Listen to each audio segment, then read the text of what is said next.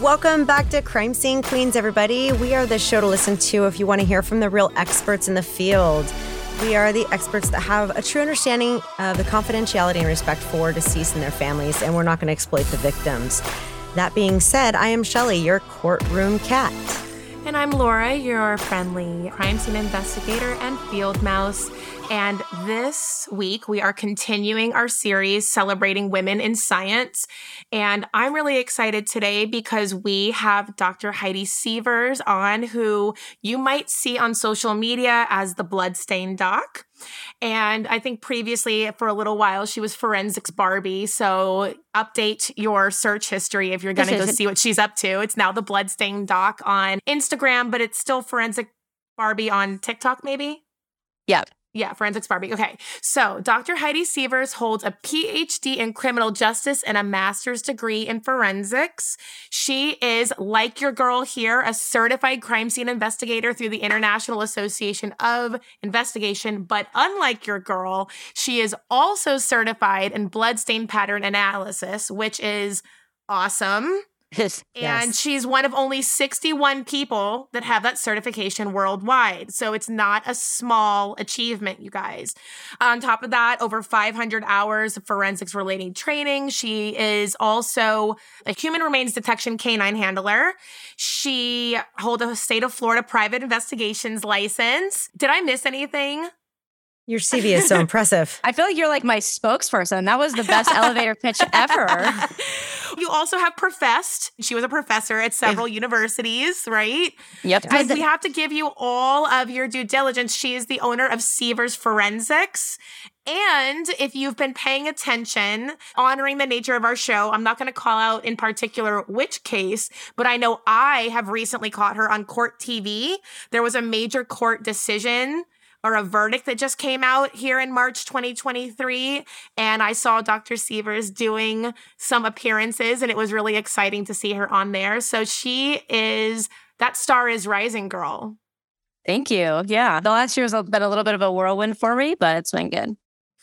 Awesome. Shelly and I always, with all of the women that we've celebrated this month, we've asked everybody just to kick it off so that people can get to know you outside of my elevator pitch introduction. but some point we all got bitten by the bug. So please share with us your origin story because you have a really cool wide net that you've cast in the field of forensics. Yeah. So I would say my origin story is very similar to probably a lot of people's, but a little twisted. So I would say probably starting around age eight, mm. seven or eight. My dad, growing up, he owned a produce market, like fruit, vegetables, that whole thing. And I used to spend all my days after school, my summers, all my breaks hanging out, working at his store. But when I would get bored, I would always bug him. So he ended up buying me a TV for his office so I would hang out in there. Back in the day, it's not like we got a thousand channels and we didn't right. have Netflix and Hulu like we do now, my spoiled kids. So one of the options I had was watching CSI on repeat. I'm not sure, I don't remember what channel it was on, but it would just repeat and repeat. Mm-hmm. And the Las Vegas ones, prime time. Dr. Gil Grissom. yes, yeah, I loved it. And I remember I watched an episode, you could probably go back and find it, called like Patches the Clown or something. And I was so like grasped by it. And, you know, years later, come to find out it was mostly baloney and fabricated. but I just remember sitting there like, this is so cool, you know, and watching it as a seven year old kid. I'm like, they can take this and find out this now that link doesn't exist. I was just so like captivated by mm-hmm. it. And from being young, then my dad got into it and we started watching other shows together. And that was like our bonding thing that we would do middle school, we had a crime scene investigator come and do like a fingerprinting workshop with us. And I was hooked on that. And anytime we did a Great American Teach In, I would always go to either like the law enforcement or forensics person that was coming. Because luckily I had a girl in my class, her mom did it. So she would oh, always nice. come. Yeah, she would always wow. come every year. And I was probably that like really annoying kid. She was like, Oh, I hope Heidi isn't there, you know? But I would hound her with all these questions. I would like pre write them. And then in college, I did my first ride along and I was like, This is where I'm supposed to be. And I, I've always had like twisted, a little bit like black sheep sense of humor. So then when I did a ride along, I was like, oh my gosh, I fit in with these people. Like they My all, people. They're yes, dark like, like us. yes, like you guys are broken like we, you know? So I just remember that ride along and I felt like I found my calling and then rest is history from there. I love that story. You know, when you say like, oh, we're all a little bit like off, I mean, kind of have to be Yeah. to be like, oh, dead people. Yes. Yeah. That's that's my choice. I want to pick up maggots. Yeah. Of course, ultimately the mission behind it is to help, but in order to want to help humanity in that way versus all of the other different fields, yeah, it's like you have to have the tinker gene mixed with like amazing resilience. Yes. And morbid curiosity. If I didn't Yes. continuously have morbid curiosity, no way. I would have been out. A hundred percent. Okay. So you then went and got your degrees, or did you get hired first? Because I know some people it's switched. Yeah. So I got hired just after I graduated with my master's. And then I ended up getting my PhD while I was working there. That's nice. When I got hired in my first police department, I too had a master's, but they would not pay for a PhD. Oh, they did not. they stopped it at master's. I was Yeah. super disappointed because I too wish to be doctor, my last name, but the recovery of having to pay for my master's degree I, has been was it traumatized me. Yeah. Yeah. It makes my, because the my agency wouldn't pay for it either. My, so my husband, and like, he has no student loans and I'm very jealous of that. But yeah, it's annoying. But Yeah. he, it like sickens him, my student much? loans from getting, oh yeah. He's like, are you kidding me? And I'm like, I mean, Yeah. looking back on it, like I was young. I don't know. It can be another mortgage. I don't regret it. Yeah, I don't regret it, but I'm like, oh, Well, actually, some of the best casework of my life was during my master's program. However, it would have been great to have a police department pay for that for me. hands down. I'm like, I could have just like taken a little time out and just waited to get hired and then got the master's, mm-hmm. but yeah. whatever. When I was in my crime scene unit, I was the bones girl. And at some point, the leadership said to us, we think it would be a really good idea if each of you picked something that you really like in crime scene and then focus on that. So you're clearly the blood girl. So I'm wondering how that happened for you. So I would say I was still in training. I was Mhm. still in FTO, and my and I think I was in fourth phase, so I was in my ghost phase. And my Mhm. fourth phase FTO called me, and we at this point we could tenant from home, so like I could literally Right. clock in at my driveway. So she called me, and she's, "Hey, we have a homicide," and it was not my first homicide, but it definitely would have been my bloodiest one. So she was like, We have a homicide. Just go ahead and head there. And she told me the address. I was like, Oh my gosh, that's only like 10 minutes from my house. And this chick lives this chick lives an hour and a half away. I'm gonna get there way earlier than her. I'm freaking out. I'm Yeah. nervous. And I'm like, okay. So I get there and they already had the search warrant, which of course, like the one time you're like, yeah, take your time. No, they already have it. So nope. yeah, classic. So I go sick. How in funny. and I remember being like in shock almost. And to this day, that's probably close to the most blood I've ever seen on a crime scene. And I walked in and I'm like, holy shit, you know, like I was like just so shocked. And I just remember being like, I want to be able to one day, and at that point, no way. But I was like, I want to be able to one day come in here and be able to reconstruct what happened to some degree of certainty. You got bitten by the bug. I did, yeah. And I was like, this is amazing. Like, it wasn't quite like the Dexter in the elevator scene, but it was close. So I Yeah. just remember I was so taken back by it, but not in a bad way. I was, it Mhm. like challenged me to want to challenge myself. And then from then, four months into training, I was hooked. And then I just Yeah. like every blood case that came, even on my days off, I was like, hey, I want to come. Hey, I want to go. Hey, I want to go. Let me go. And I was just, you know, just to watch and take notes. And then from there, I just kind of ran with it. Who did you do your training with? Can I ask you that? Leroy Parker, he used to work with FDLE. I Yeah. love him. Yep. I Yeah. love him to death. Yeah. It's funny. I call him St. Kitts Man One because that's his email. And oh. so that's his email address. And I remember the first day of class, I'm like, what? And he was like, yeah, I'm from St. Kitts. I'm like, oh, that's cool. And I'm pretty sure the first day of class, he was not having me. Like, oh, I was young. I was there like with my work bestie, and we were just like having a good time in Daytona. And I think he was like, this chick is so annoying, you know? Because I was like, I have a question. I have a question. I have a question. I have a Yep. question. And I've always been the annoying teacher's pet, like always, you know, because I've always loved school. So yes. I was like, hey, like we're done. Do you have another bloodstain pattern we can map out? He was probably like, here's another one. You know, by the end of the class, like we were having lunch with them and he was like, call me anytime. So I love Leroy Parker, like special place in my heart for that guy. He definitely taught me Yeah. the fundamental basics. Taking quite a few with him. And then Holly Latham, I took some of the advanced Okay. classes with. Love her. Nice. nice. So, do you know who I annoyed like that? Who? Toby Wolson. Yes. So I annoy the crap out of Toby.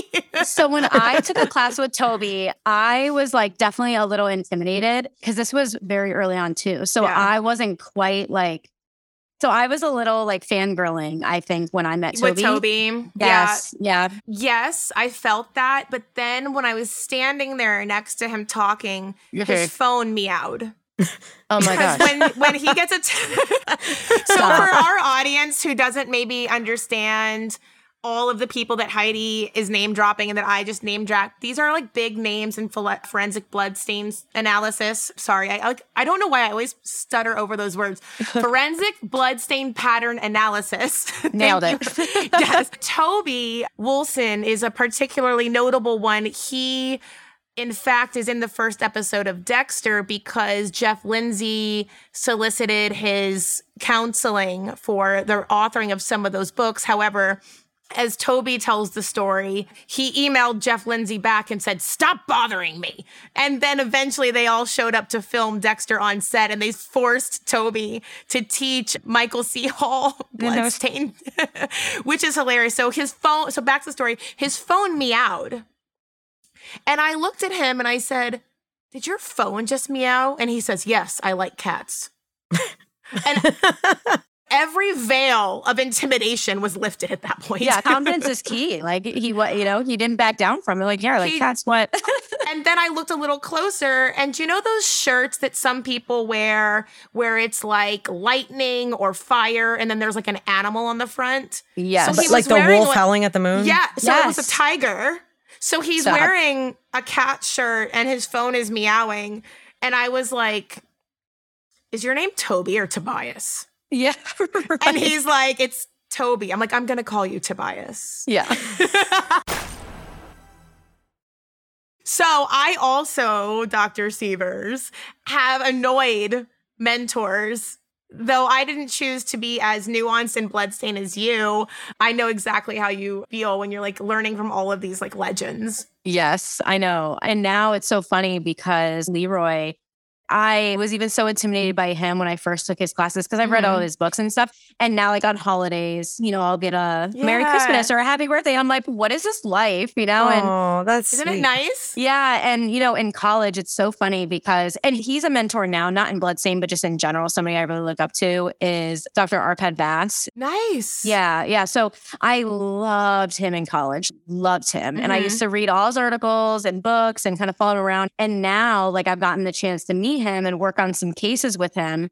And I like reflect on it with my husband because, you know, he does same kind of stuff. And I'm like, how crazy is it that in college, like these were people I had on this pedestal, which I still have them on a pedestal, but now Yeah. we're on like texting basis. It's just so crazy, Yeah. like how life works sometimes, you know? I totally agree. I think that kind of stems sometimes from like the forensics conferences. That's where Shelly and I Mhm. met as at an IAI show. And Oh, I wow. went to the American Academy. Were you at the American Academy meeting in February? No, I didn't go. Yeah. uh, So maybe I'll catch you at an IAI show later. like we'll have to take like a selfie or something.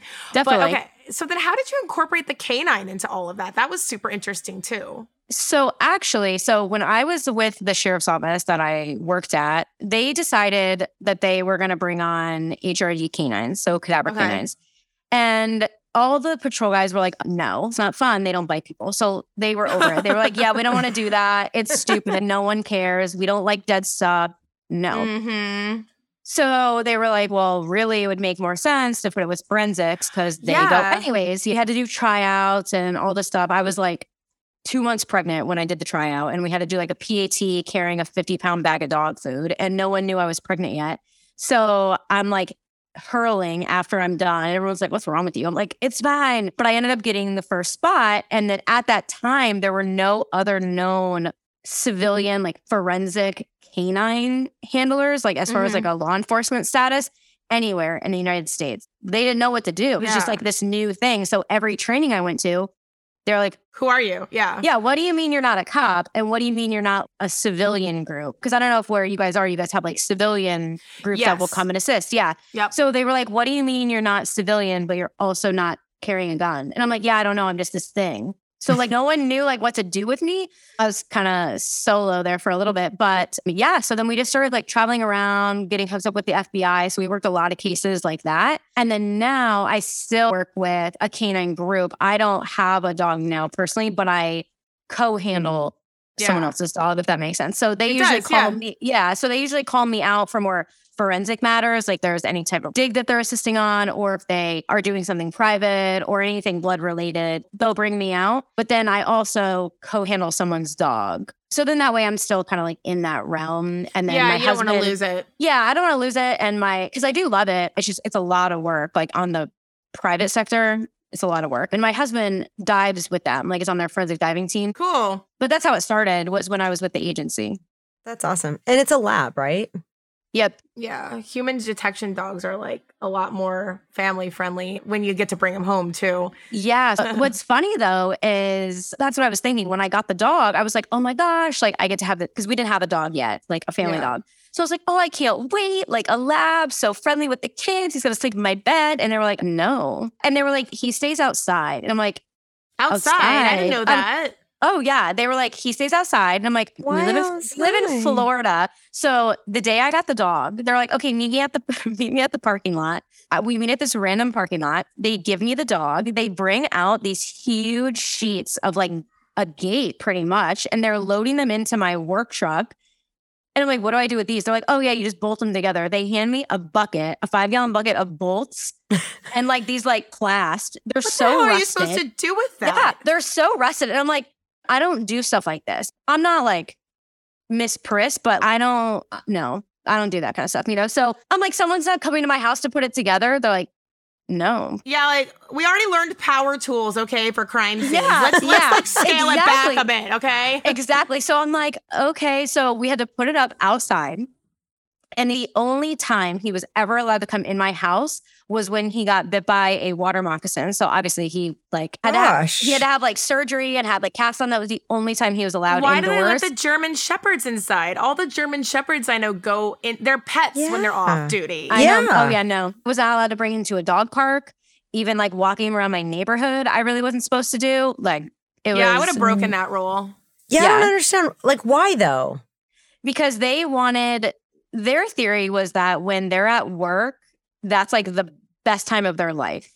They wanted like work to be like their most like fulfilling part of their life. So I guess it was just like to keep regimen, which I mean I understood, but also like it gets hot. It's hot outside. But yeah, that was hard. That was a learning curve. Like I did not expect that at all. Wow. Okay. I want to Tarantino it back to when you were saying that you first gotten bitten by the bug of blood stain pattern analysis at this first scene. And you Mhm. mentioned, oh, like eventually I went to these trainings and then I wanted to map everything. So let's just assume our audience knows nothing about blood stain pattern analysis. Can you? Because I was even explaining on a previous episode that sometimes the language has evolved. We don't typically Oh use gosh. terms like low, medium, high velocity anymore. So Mhm. can you like give us like an overview of like how stains are classified and what mapping what that means when you say mapping? I mean, it all depends on like what I'm called there for too. So sometimes Right. it is like crime scene, like, hey, can you map, you know, these stains? And there's a couple different ways. There's road mapping, which Toby is like the godfather of, he invented, which is, I'm a road mapping fan myself. Mhm. You know, there's also grid method, which I know some analysts are more, they have Super a six. preference to. Yeah, you know, I'm not a big grid fan for my own reasons, but you know, you can grid it out. I have my own little adaptation kind of of both, kind of a road mapping and grid, but really just preference. But a big part of it is just documenting the stains. First, we have to document it, and then we have to, like you said, go through and classify the stains. So we do that kind of like in a combination of appearance based and mechanism based. So appearance based as far as what they actually look like, and then mechanism based of how they were created. Okay. And a big part of this field, like you said, is staying up to date with that terminology. You know, and I still go to trainings or attend conferences and low, medium, and high velocity is used. And I think pretty Uh-huh. much everybody, even people not in forensics, have probably heard those terms unless they're living under a rock and have never Yeah. watched a true crime show. But most people have heard those terms. I always say Yeah. bloodstain trigger words. You know, like a lot of times when experts are brought up in cases, they'll throw out trigger words and the jury's like, oh, I've heard that one before. You know, so those are like the new trigger words is like high velocity spatter. That's the newest trigger words. But the issue with that is and I talk about this in a lot of the trainings I do, is the reason why those kind of got pushed out.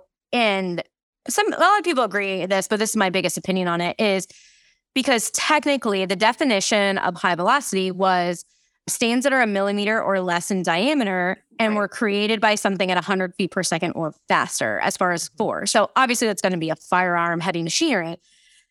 So or rapid you- deceleration trauma, right? I had Yeah, some high velocity yeah. on like a train. Yeah, exactly. So the issue was people were starting to classify it as high velocity solely on the appearance based Hmm. characteristics. So it's less than a millimeter in diameter, it has to be high velocity. And they weren't doing it based off of mechanism.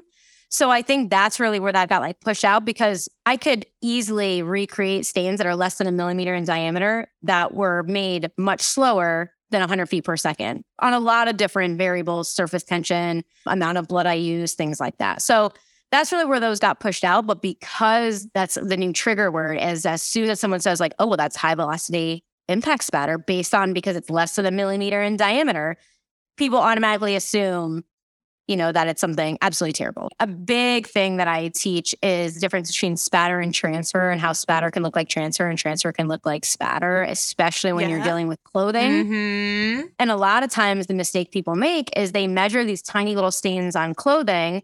They're less than a millimeter, which I won't get into the tangent of why clothing poses its own challenges, but less than a millimeter in diameter, and there's a hundred of them. It has to be high velocity impact spatter. I'm like, okay, but we can't just look at the like quantitative aspects of it. We have to look at the qualitative aspects of it. Of is it penetrating weave? Are there painted fibers? Is there microsatellite? So that's really what it gets into the nitty gritty of it. Is it's not just the this is cast off, this is impact, this is a swipe, not a wipe, right? So it goes so much further beyond that.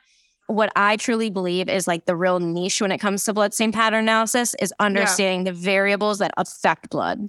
Because I think really that's Yeah. what it comes down to is the number of variables that can affect a single stain.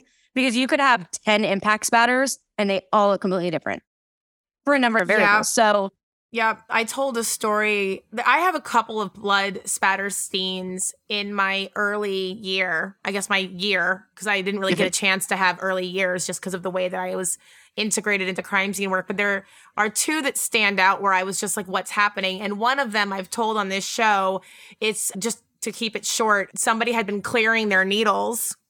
So Mhm. there was all the Oh, linear yeah. stains towards the ceiling, Mhm. and I had no idea. I was so freaked out. I thought it was the weirdest cast off I had ever Yeah. seen.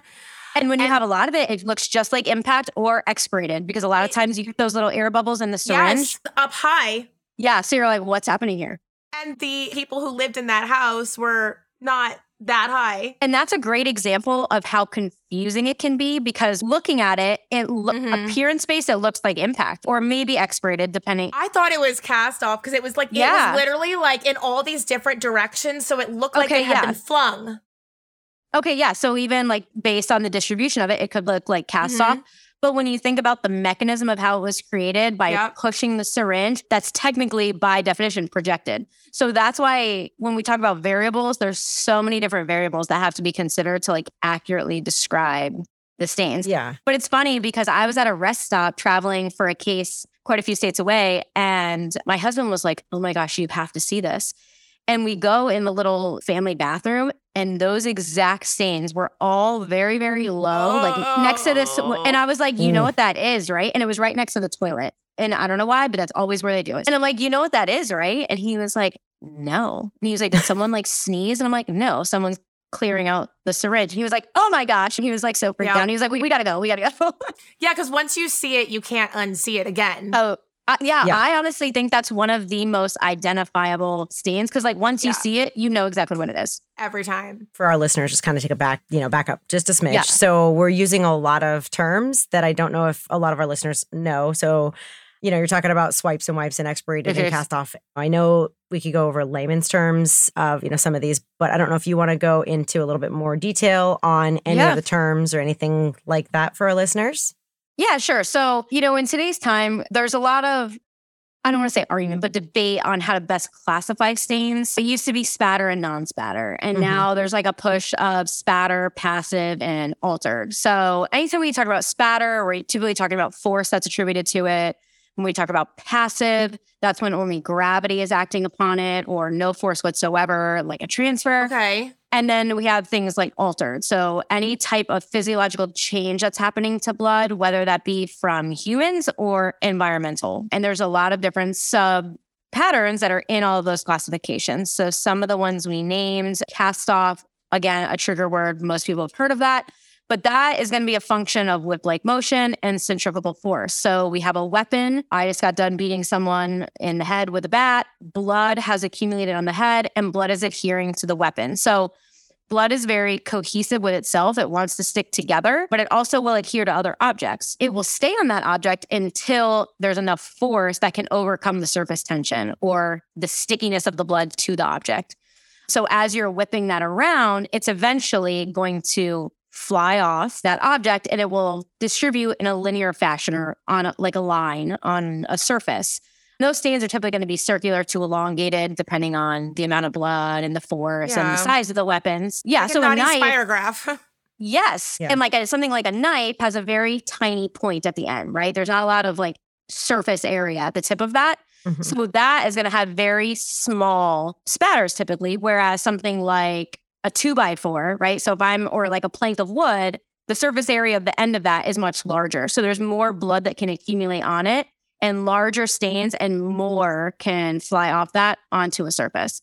So that's what cast off would be. And typically you hear people say, like, we know how many blows there were because there's three cast off patterns. Typically, however many there are, you add at least one because you have to create a source of blood. We talk about impact. That is any source of blood that is subjected to force of an impact. My head's all bloody. Someone hits me on the head again with an object and blood is going to radiate outward. Swipe and wipe is typically one that a lot of people confuse. Swipe is a bloody object coming in contact with a surface with motion. So if there's no motion, that's just a transfer.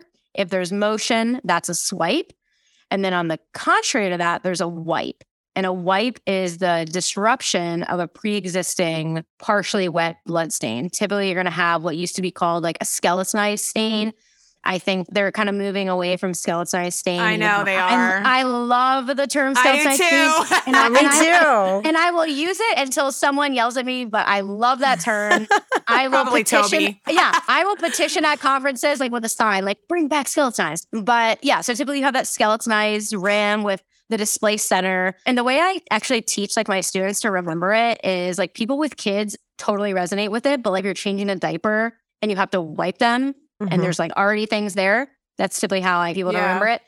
But those are those two. I think I said projected. So projected is going to be typically a larger volume of blood. It's usually associated with a breached artery. They're moving away from arterial spurt now too, because projected can be things other than an artery. But I love Um, arterial spurt. Like that. Oh That's arterial No. spurt is a It unique. sounds- it can Yes. only come from one place. exactly. Pumped by the heart. Yes, like Yeah. arterial spurt is just so like trademarked to me. And Leroy Parker, love that man. And that's all he said all training. Like I know that is his favorite stain. It has to be because he said it about 5,000 times. And again, like I love it. Like arterial spurt, arterial gush. They're like, no, Who's they? I know. I want to know who they is. they? And how do I become part of they so I can Yeah. like advocate, Yeah. bring these back? So whoever they are, if you're listening, Let's find make out me who part they of they. are. yes, make me part of they. Do you know why I'm a dick though? Do you want to know why I did? What? I'm a dick. Do you want to know what Yeah. my favorite blood stain is? What? Void. Yeah. Void. Yeah. Because you learn so much You from do. void. Yeah. You do. And it's funny that you say that because like a void is like not a true pattern. Um It is but it- too. it is though. So Yeah. what's funny is you know what one of my favorite patterns is? Is Hmm. satellite spatter, which is also an oxymoron because it's not real spatter. It's secondary It's- spatter. I call it imposter spatter because sometimes people confuse it for impact, but like that's one of my favorites. And how do you describe that for our audience? Because I'm trying to think of how to describe. It's like you say it. So it's associated typically with a drip pattern. So let's say I'm bleeding, right? And I'm immobile. I'm just standing in one spot and blood is just dripping down passively, no force, just dripping down. And it's creating a little pool, right? It's creating a parent stain, a drip pattern of all these little blood droplets going into each other. So as the blood continues to drip into that pool of blood that I'm creating, smaller blood droplets are being pushed out of it because the yes. surface tension of that blood is now being broken, right? Because we have one drop coming down, hitting it, and now small little droplets are kind of radiating out of it like a fountain at the mall. Mm-hmm. So yeah. little tiny droplets are coming out and then they will deposit all around, literally, it's like a satellite, but all around the parent stain or up on a vertical surface. But when it's on a vertical yes. surface, sometimes people confuse it for impact because the stain sizes overlap. Yeah, this it yeah, was me. Hi, I'm the problem. It's me. I'm the problem. yeah. So, and it, they have like similar shapes, so circular, elongated. The best way is at the edges of that. It does fountain off. I call it the fountain effect. It just kind of like falls off, yeah. and there's typically like a concave in the middle. So it does look like the fountain at a mole, and typically the height of it is so short compared to impact. Yeah. So yeah. typically, I love how like excited you are talking about yeah. this. This is how excited Shelly and I get. So. Yeah.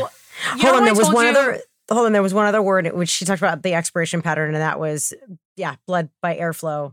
Perfect. Yeah. So expiration is another great one because again, confused her impact all the time. Mm-hmm. There's actually not going to name it, but there's a very famous case that debate is still going on about. That case is since closed, but that is a big debate as far as like impact or expirated. But yeah, it's typically from blood in the nose or mouth being pushed out, a breach in an airway. It can also be created from like a gunshot wound and then someone's giving CPR. It can um, yeah. um, shoot out that way. Yeah. But yeah. yeah, very, very small droplets. It can overlap. High velocity spatter. But typically there's going to be like mucus strands. It's diluted. It can have air bubbles in it. But that's typically one we see too. But we always want to make sure there's blood somewhere or an injury somewhere that would make sense to that. Yes. So, you know how I told you there were two blood scenes that were confusing yes. to me? Okay.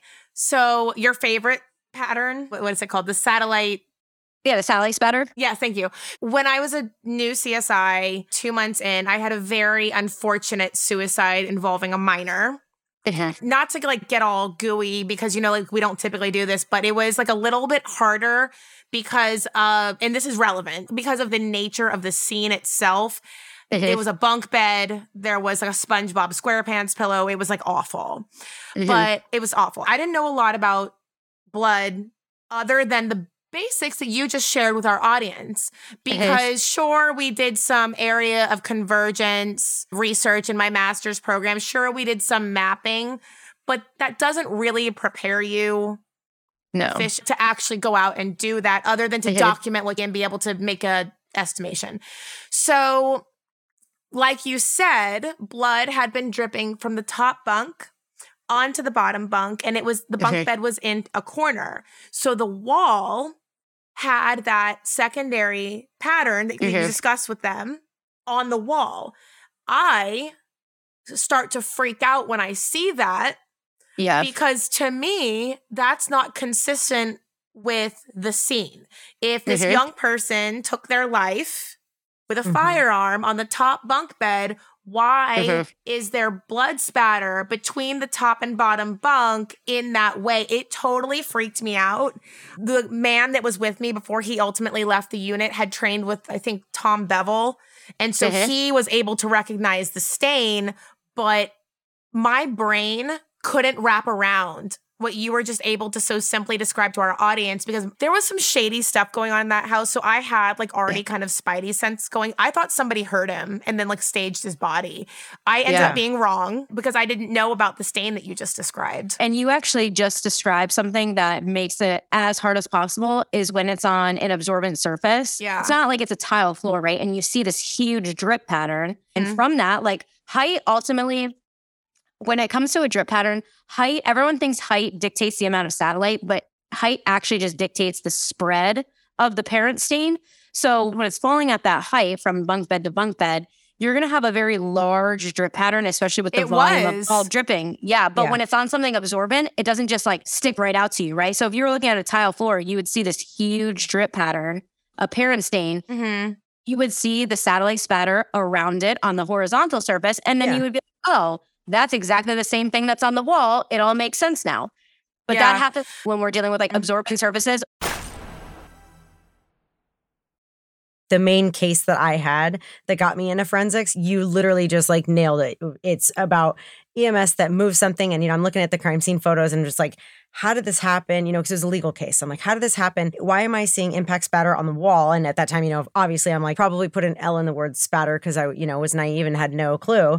I'm like, and what is this like missing area? The void, right? So I'm looking, I'm going, how did this happen? How does this make sense?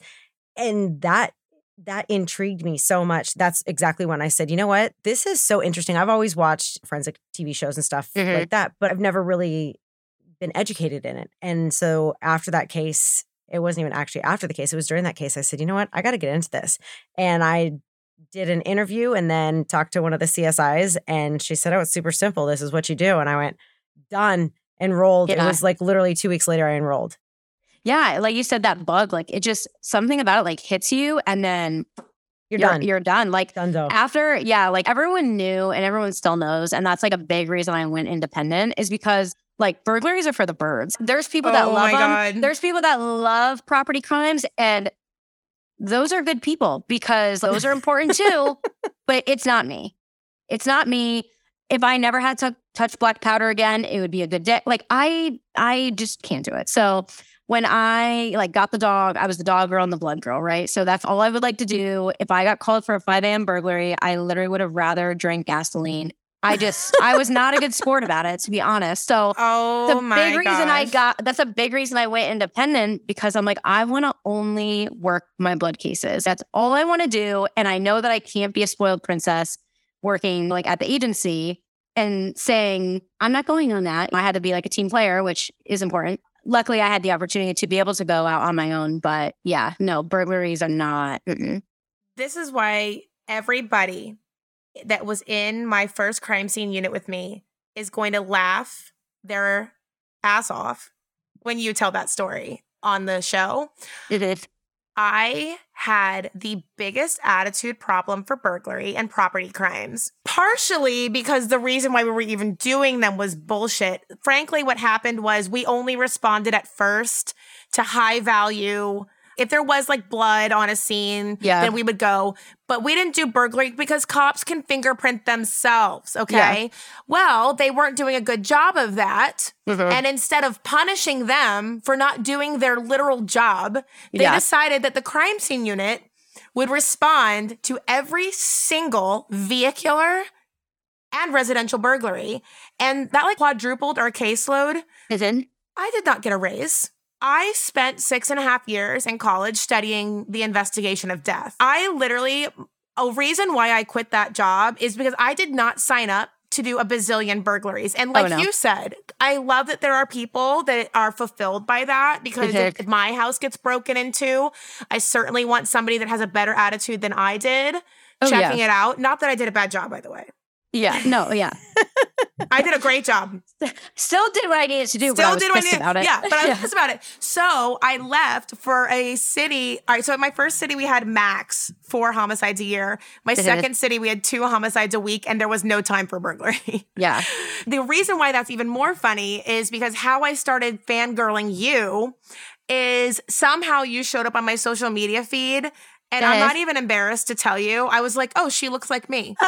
No, it's so funny that you say that because you know how many people before we met have told me that we resemble each other. I think it's just the blonde hair. Like anyone with blonde hair automatically looks like other people. you have tats, but we do have similar mannerisms because I've Yes. been paying attention. I even like almost. Cause do you know how many times we've both? oh, like this. You, gu- I you know. guys are constantly, yeah. I'm in the middle, and the two of you are just like you have the same. I'm like, I'm just gonna sit here because I don't do So- this. like a sandwich. You can be the cream to the Oreo though, Shelly. Don't worry. It's not Thank like I started following you like for. I was just like, oh, she's in forensics and she looks like me. That's cool. And then you have the really cool illustration of you and your uh, BDUs. Yeah, Yeah. And I was like, oh, that's cool. And like you're holding a skull in it. yeah. Yeah. I'm like, I I'm love probably- that. So I, I said I'll probably like her. That is so funny. I know. And then I started listening to you guys and I was like, oh my gosh, they have the same sense of humor yeah, as me. it's Because, dark. yeah, and I always feel like my sense of humor, my husband thankfully has the exact same sense of humor too. Yeah. But sometimes I'll say things and people are like, okay. And I'm like, that was really freaking time. funny. What's wrong with you? You know? And I'm like, Yeah. I'm hilarious, but whatever. You guys don't get it. But yeah, I was like listening to you guys. I'm like, oh, they're my type of people. Go back to something that Shelly said because I feel like if we have a blood spattern person here, we need the world to know why it is such a big deal the difference between spatter and splatter. Why does it matter, Heidi? Why does it Okay, matter? so Tell everyone. Technically, technically, by definition, spatter is the scattering of small particles, and Mhm. splatter is the scattering of large particles. uh-huh. And the they entity, They. the they entity have determined that the very elusive and really subjective term small relates to blood. By definition, technically, it's because spatter relates to small particles, which really, when you're thinking about it, we're measuring in like millimeters and typically it's Yeah. pretty small. And splatter is large particles. Somebody told me once that like blood spatters and paint splatters. That's Yeah. a pretty good interpretation. Well, and that makes sense because like paint is thicker, so technically It's it probably viscous. would be larger. Yeah, Yes. the Yeah, viscous, more viscosity. Viscous. yeah, the viscous. Yeah, but and I don't know why, but it like infuriates me. Like I cannot. Everyone. Everyone. I just can't. Like It's I don't know why. It's ira- It's so irrational too, and it's and people that don't even know. Random people like when they find out what I do, they're like, "Oh, blood splatter's so cool." How and I'm many like- seconds? Do you get Yeah, like how a, many tw- a twitch? Oh, I do. So so I Yeah. naturally have a tic, and my husband says it goes into like hyperdrive when people say it. I'm like, my eye, like SpongeBob, like it starts like quivering, and I'm like, okay, like technically it's spatter. Yeah. And I immediately like- just get like a resting bitch face. I'm like, mm. Oh, I know. I'm disassociating myself. I'm turned off. I'm just like, I can't even with you anymore. Oh, obviously, if they don't know, and then they're like, oh, I didn't know that. Yeah, but like the people that should know, like detectives, people that know me know, they're like, oh, you just pissed her off. Just Yeah. like walk away. We just walk away. I you don't know? why it's so annoying either, but you're even nicer about it than I am because at least you give them the explanation. Well, actually, technically, it's spatter. I'll be like, spatter. It's Yeah. spatter, Mike. It's spatter. So I have a so So funny story. I had a very, very bloody scene that I was working for like three days straight, and then probably four more days on top of that with evidence back at the office. But it's day three. I'm exhausted, like 16, 17 hour days, and so much blood to document. And this detective comes in and he's like prancing around the scene and I'm like over. And like I felt bad because he was like new to the like major crimes unit. And he's like, look at all this splatter. And I was just like, Heidi, just don't say anything, just keep moving. And he said it so many times. I was like, listen, if you're not gonna say spatter, you have to leave. You have to stand outside the door because I haven't slept. I've eaten three saltine crackers and I'm living off Red Bulls.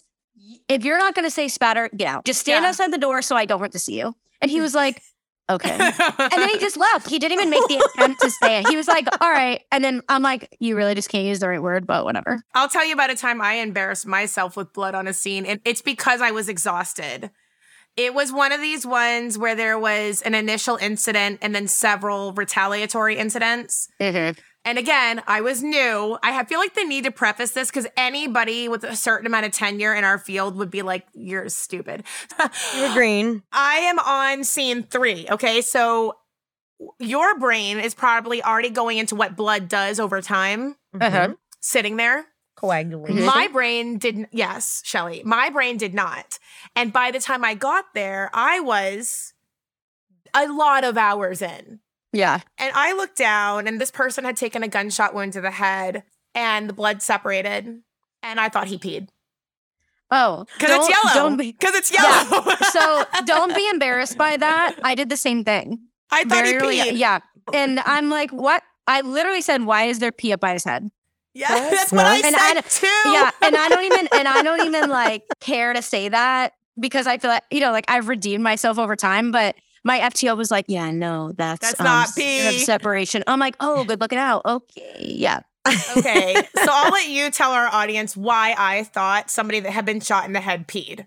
Yeah. So as like blood starts to coagulate, it will start to separate And so, like, we use the term like plasma. So, when blood is inside you, it's known as plasma. But once it exits the body and starts to separate like that, it's known as serum. And it is a yellow color. So, you'll see like a pooling of blood. Typically, you'll see clots within the blood. I call it blood jello. They have not accepted that term yet. I guess I have to write more letters, but They. blood jello. Yeah, they. I like blood jello. I'm saying like the snack food store should really pick me up. But so Yeah. blood jello, and then around peripheral rim of the pool, you will start to see this like yellow fluid that does look just like pee if you haven't had a water in a couple hours. Yeah. That's what it looks like. So like asparagus pee. yes, asparagus pee for sure. Doesn't smell like that, but it definitely looks like it. So That's a it'll gene. start to yes, it'll say I heard that, and I definitely is. have It's the true. gene. I have Yeah. the gene. So it starts to separate and then it will go all around the blood pool, Yeah. if you will. So it does look very much like it, but it's just in a weird spot that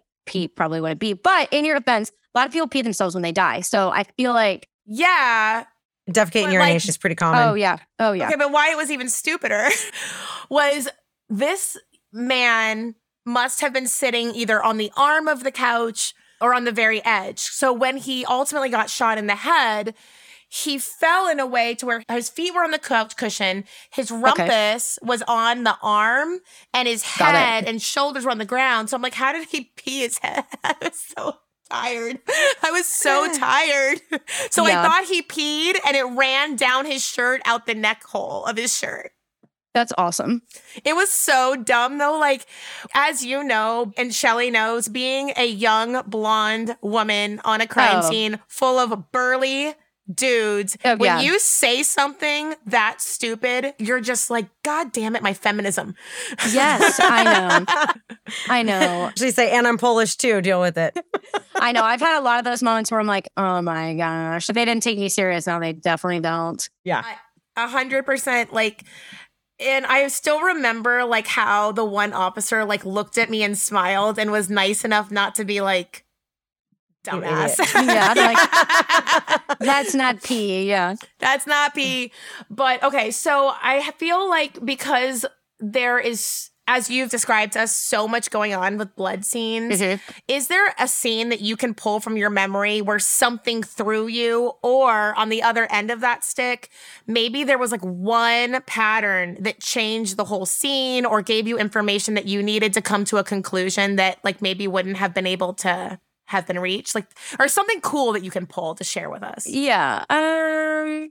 So I had one pretty extensive bloody scene. There were multiple days, and there was this pattern transfer on the floor everywhere. Literally, could not figure out what it was. Couldn't figure out what it was. Couldn't figure out what it was. Going on and on with it, and it ended up being a pattern transfer to part of the murder weapon that was used to kill Mm. her. We ended up finding that item completely cleaned in a closet, sprayed it down with Blue Star. Blue, shout out Blue Star. Yeah, shout out Blue Mhm. Star. I We love, love you, Blue Star. We love you, Blue Star. Yeah. yeah. I wish I could like naturally glow like Blue Star. Yeah, so sprayed it with Blue Star, very light, very light chemiluminescent reaction. But then looking at it under a loupe, I could see like little tiny specks, and I was Mhm. like, okay, this looks just like that pattern on the floor. And then closer examination of a wall that was right next to her head, you actually saw a little bit of paint transfer from it, like onto the wall. So then it all kind of made sense and it all pieced together. But without that, we probably wouldn't have necessarily looked because she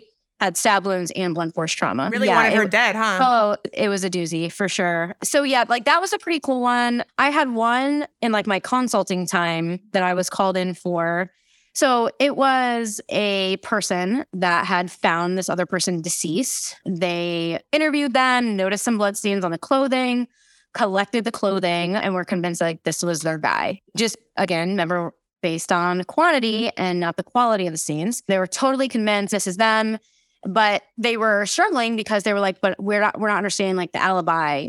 There's really no wiggle room. So we Mhm. need to really know whether or not this is from the actual event or not. And I was like, this is a lot of stains. And typically, like as a rule, suspects are not as bloodstained as people think. So I was like, but I'll take a look. So I look and they were spatter stains, but there were all these very weird voids in the clothing. And I couldn't really figure out why. Cause I'm Shout like, if to someone's Void.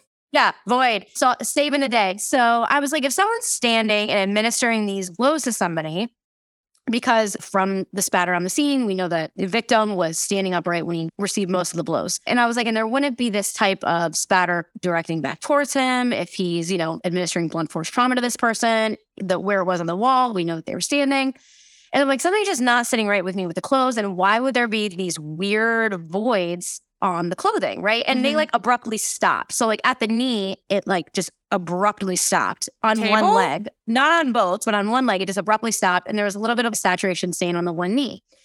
So I'm like, what did he say? What? Yeah. So yeah. when he, they initially interviewed him, he couldn't really like remember. He was like in shock, right? So then they interviewed him again and they were like, he said that he came home, saw the person, went down to like administer some aid, and then uh-huh. he thought he like still felt a pulse, I guess. And then started trying to like wake him up because I guess the guy was like in and out of consciousness. Yeah. So he was trying to keep him awake. And he had blood on his hands because he had touched them. And when he was clapping his hands, the blood came back towards him. So technically, it was spattered. Like it did back, right? Or yeah, almost yeah. exactly. Yeah. So it did penetrate the weave on the shirt and the pants, but he was positioned with right knee on the ground. So that's how the knee got oh, the saturation yeah. state, and his other leg was bent. So that's why he only had it like on the top of his thighs and that's why mm. he had mm. that weird mark and then on his shirt but there were voids like on the lower part of his belly so the top of the pants and the lower part of his shirt because they were all rumpled together. When I stretched it out, you could see these weird, like linear. That makes sense. Points. Yeah, because he was yeah, so, yeah he was knelt, knelt over, bent ex- down. Exactly. Yeah. And, you know, when he's bending over and even his shirt was crumpled and they ended up finding the person that it was. But I was like, I don't think this is your guy, you know, and here's why. But really, when you look at it, just looking at it on the surface, like it technically was spatter, physical appearance and the mechanism of spatter. Why wouldn't it be spatter? But given the story, given the fact that they were already doubtful of the alibi, and then given the voids in the shirt, see, your void saved the day. Yeah. It really, really, told us a lot about what had happened. So, and I actually yep. use that as a case study in all my trainings. Like I give that scenario in one of my workshops. I'm like, here's clothing. I've obviously recreated it. I'm like, here's clothing. Yeah. Tell me whether or not this guy's guilty or not. And everybody's like, he did it. He did it.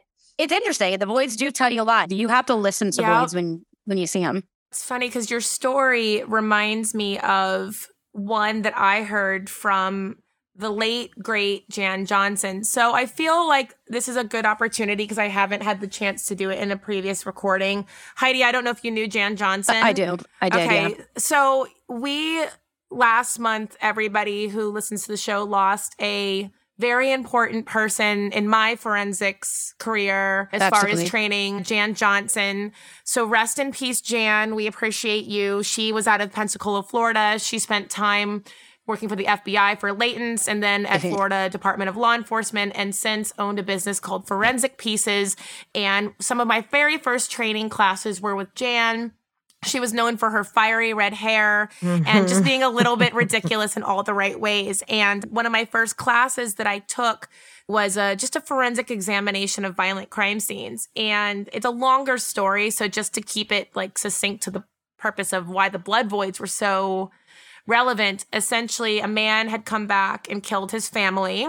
And the reason why they were able to articulate it as a death sentence case is because of the way that the void patterns existed, they were able to show that the children knew they were going to die. And the reason why that happened is mom was in the bedroom with the kids. So if you imagine like the bed coming out of one wall, she's on it. One of the kids, two of them are on the bed with her, and one of them is standing next to the bed in between the bed and the wall. So he comes in, gives it to mom. Mom dies first. She falls into the back of the bed and the picture hanging above the headboard falls down.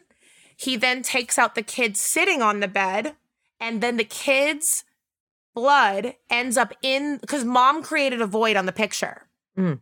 But then the kid's blood is in the void of the picture. And then he turns to the kid that's between the bed and the wall. The kid that had gotten taken out on the bed created a pattern on that same wall that the little brother was on. So wow. then when he took out the little brother, so they like all, all of the of voids, each other. They all created a void of each other and their spatter literally was inside the void yes, of the one preceding them. Yeah. And articulated the pattern of their death. As sad as that story is, forensically, it's the oh, coolest yeah. blood scene I have still Oh, to this yeah. day ever heard of. And that really speaks volumes to how important attention to detail is in all of forensics, right? As like a general theme, but in bloodstain as well, because something I teach a lot of is bloodstain sequencing because it does matter. Yeah. Like in that case of could this be a death penalty case or could it not? Sequencing is important. Or, you know, in the case of is spatter on top of transfer or is transfer on top of spatter? Another case Mhm. that I've worked is I had a bloody handprint on the wall, spatter on the wall. Okay, but which came first? Yeah. Because if the bloody handprint's there, then the spatter, that bloody handprint blind wife needs, she was there wi- before the spatter was, right? And typically when you look at it, it always looks like the spatter sitting on top, almost always. yeah. But when you really look at it like under magnification, sometimes you can see like ridge detail on top of spatter, just little things that can help you figure it out. But that's really important because I've had a case where a wife said, like, no, I came home, I touched my husband, my hand was bloody, and I leaned up against the wall because I thought I was going to pass out. But when they looked at it, it did look like the spatter was sitting on top of that transfer. So they were like, no, she did it. Yeah. But when I examined it through photographs and I actually got to go and look at it, I was like, no, this is sitting on top of the spatter. And they're like, well, are you sure? I'm like, I'm, we never say 100%, but I was like, you know, I'm 99.9% sure.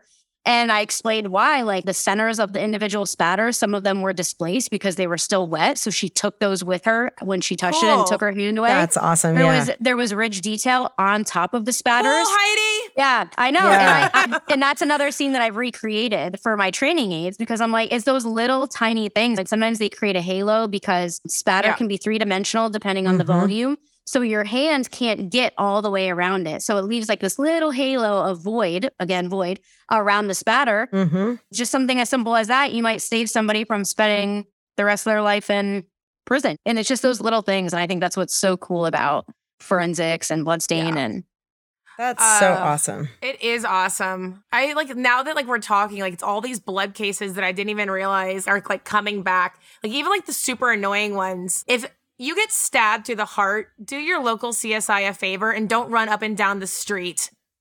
I know. Because that Expanding the crime scene. yes. Well, I mean, the one that I'm thinking of was particularly obnoxious because this person Ran up and down the street. Okay, I get it. You're upset. You got stabbed in the heart. Yeah. It sucks. Like spattering everywhere. yeah. And It- sometimes you can't recover. the way that the road was, because it was not like a new road, it was Mhm. rough. So it all absorbed down. And then the color of the road was black. So taking the picture of the spatter patterns on top of a shiny black road. Yeah.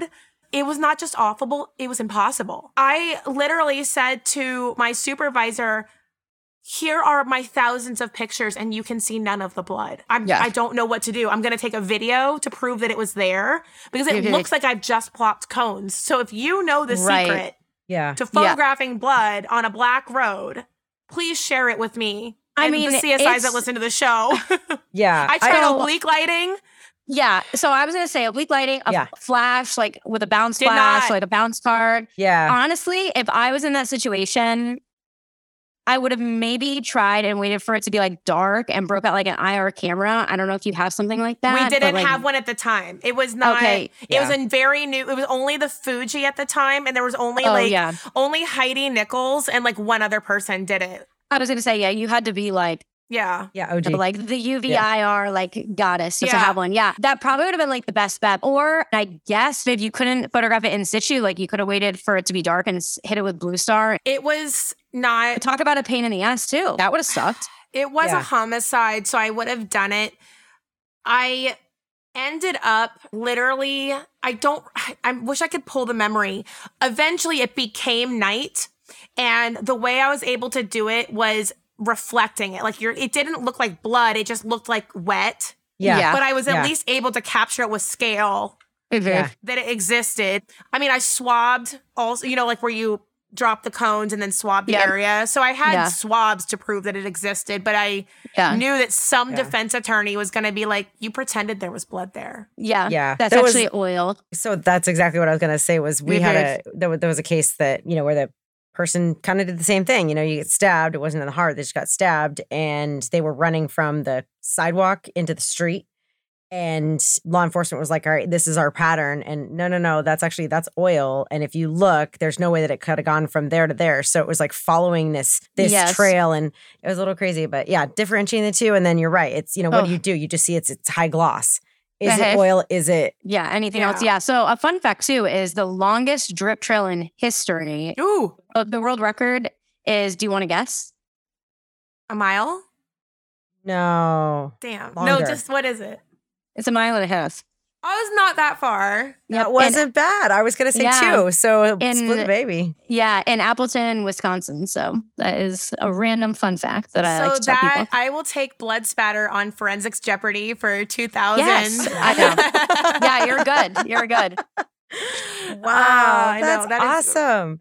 Yeah. Oh, Dr. Ah. Sievers, you have been an absolute gem. I've I'm I've really appreciated this know. episode. I love it. It's I so love talking fun. about blood spatter. Yeah, this has been fun. And Shelly, a fun fact: Did you know that she's actually our coworker? Because I got Yes, I do know that. So Yes. you don't know this, but you're our coworker. Or maybe you do know. Tritech, right? Yeah. Yeah. Shout out Tritech. Shout out Tritech. That's so funny. Because you know I do the social media for them. I did not know that until recently, but I know that. So I do the social media. So I was going through to like look at my posts, and I was Uh-huh. like, oh, because I like look at who's upcoming. Uh-huh. And literally saw it yesterday that you have a class on the books for us, and I was Yeah. like, how serendipitous. Yeah. yeah, it went like zero to 100. You know, like I was talking to Phil and he was like, oh my gosh, like I'm always looking for people, like send me Yeah. your stuff. I'm like, okay. I would say within the matter of a month, I think I have seven bloodstain classes Yeah. booked for like this year. I'm like, uh, that was quick. when it rains, it pours with Phil. Yeah. Oh, yeah. Yes. I love Phil. And the best is he'll randomly be like, oh, hey, this agency in California was interested. I'm like, oh, cool, just let me know. And he has a list of my availability. And the next thing I know on the website, I see Fontana, California with Heidi Sievers. I'm like, okay, I guess I'll put that in my calendar. Oh, that's awesome. Whenever that, I'm gonna have to take a look, and maybe I'll head up north a little bit. and- Yeah, you'll be close. Right? I again just want to mirror Shelly's sentiment. It has been awesome having you on. Like awesome. Thanks. Yeah, it's been so much fun. Thank you so much for like coming on. Will you tell our audience where they can find you? Because now they know they can look you up and take a class with you for Tritech Forensics because you blew up all over that schedule. yeah. So LinkedIn, I'm pretty active on LinkedIn. Um, you can just search Heidi Sievers. I should pop up. Sievers Forensics as well. We have a page on LinkedIn. Instagram, pretty. I'm pretty active on Instagram. The Bloodstain Doc. You can find me.